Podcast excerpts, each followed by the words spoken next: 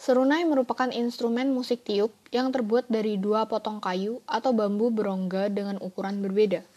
Batang yang kecil disebut puput atau pupuik.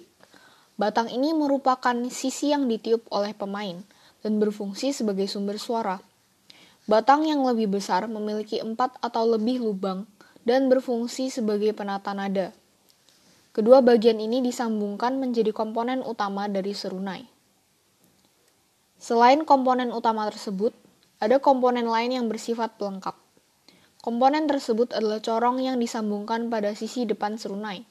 Corong ini biasanya berbahan tanduk kerbau atau kayu gabus dengan sisi depan yang dibuat semakin membesar. Fungsi dari corong adalah meningkatkan volume suara yang dihasilkan serunai. Ukuran serunai terbilang relatif kecil. Serunai tanpa corong memiliki panjang sekitar 20 cm Pemanfaatan serunai dalam upacara dan ritual adat pun terbatas. Hal ini disebabkan oleh terbatasnya nada yang dapat dihasilkan oleh serunai.